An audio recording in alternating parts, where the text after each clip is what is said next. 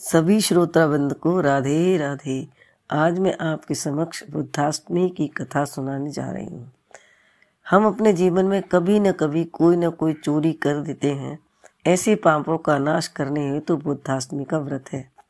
यह जब भी बुद्ध को अष्टमी आती है, तब किया जाता है। केवल आठ ही करनी होती है, उसके बाद इसका उद्यापन होता है। शुरू होती है ऐसे कि युधिष्ठर ने एक बार पूछा कि यमराज की मार से बचने वाला व्रत कौन सा है? तब कहा कि बुद्धाष्टमी का व्रत करें। जब जब बुद्ध को अष्टमी पड़े, इस व्रत को करें। चोरी के अपराध को दूर करने के लिए ये व्रत करें। चोरी करने वाले को आरी से चीरा जाता है। युधिष्ठिर ने पूछा, बुद्धाष्टमी का व्रत शुरू कैसे हुआ? आठ बुद्धाष्टमी पर अनुष्ठान पूरा होगा। अब उन्होंने कहा, बताते हैं कैसे शुरू हुआ। इला नाम के राजा थे। युधिष्ठर ने पूछा, इला कौन थे?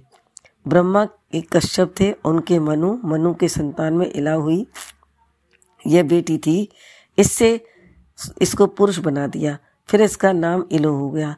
एक बार राजा आखेट के गए, वहाँ पर लिंग परिवर्तन हो गया। यहाँ शंकर जी और पार्वती जी बैठे थे। पार्वती जी लज्जावश अंदर चली गई। सनकादिक ऋषि पहुँचे। शंकर जी ने कहा, आप बिना पूछे आ गए।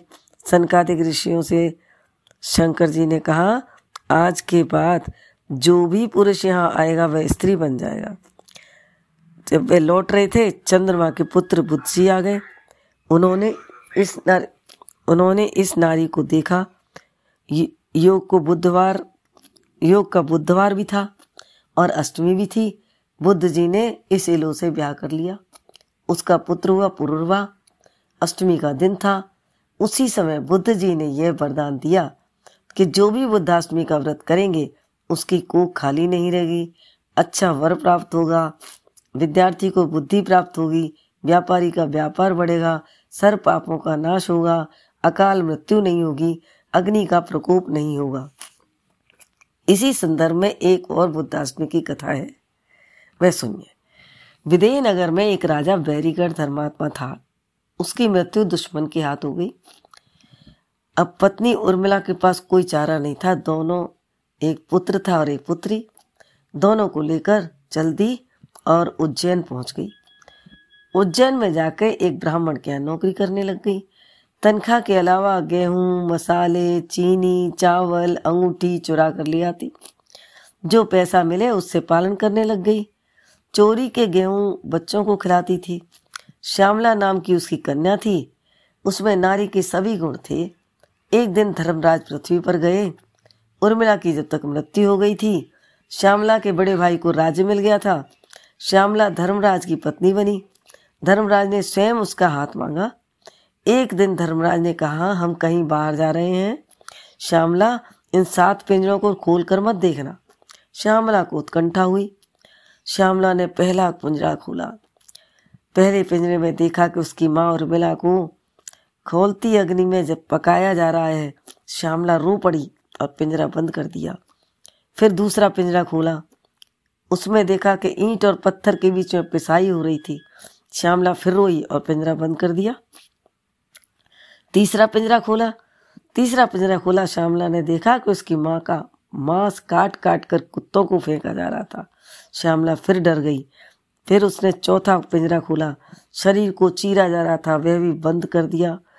पाँचवें पिंजरे को खोला, उसकी माँ के पेट को हिंसक जीव फाड़ कर खा रहे थे।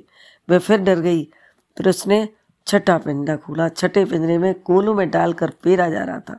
फिर वह बहुत डर गई। सातवें पिंजरे में मलमूत्र के कुंडे में फेंका जा रहा था। दूसरे दिन धर्मराज भी आए। श्यामला ने कहा, श्रीमान, मेरी माँ ने तुम्हारा क्या बिगाड़ा? जो इनको इतना कष्ट दिया जा रहा है। श्यामला रो पड़ी। धर्मराज ने कहा, हमने मना कर दिया था तो देखा क्यों? तुम्हारी माँ चोर नहीं थी। उसने गेहूँ की चोरी की। वह भी ब्राह्मण के घर। यह चोरी अपराध है। श्यामला बोली, मेरी माँ को धर्मराज जैसा जामाता मिला है। फिर भी मेरी माँ पाप नहीं रही? धर्मराज ने कहा, तुम्हारी माँ के पास पाप समाप्त हो जाएँगे यदि एक काम कर दिया जाए। श्यामला बोली बताओ।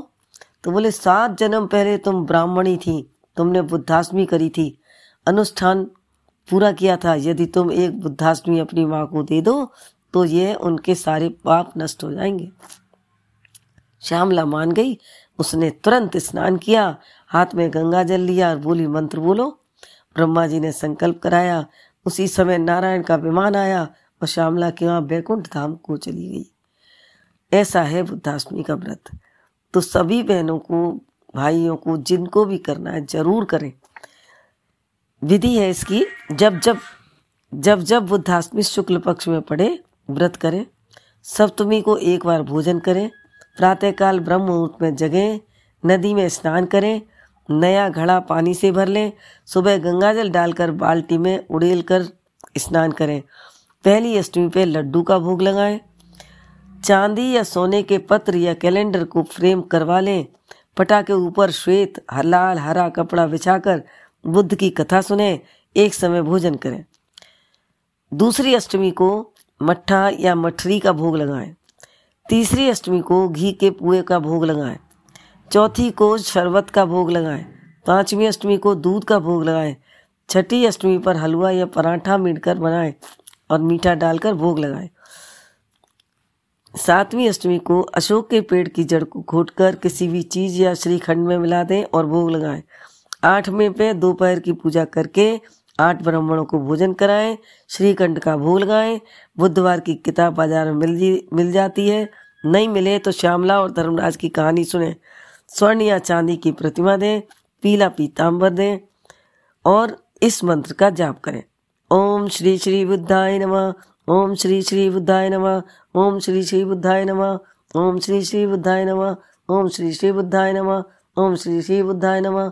ओम श्री श्री बुद्धाय नमः। ओम श्री श्री बुद्धाय नमः। बोल बुद्धाष्टमी भगवान की जय।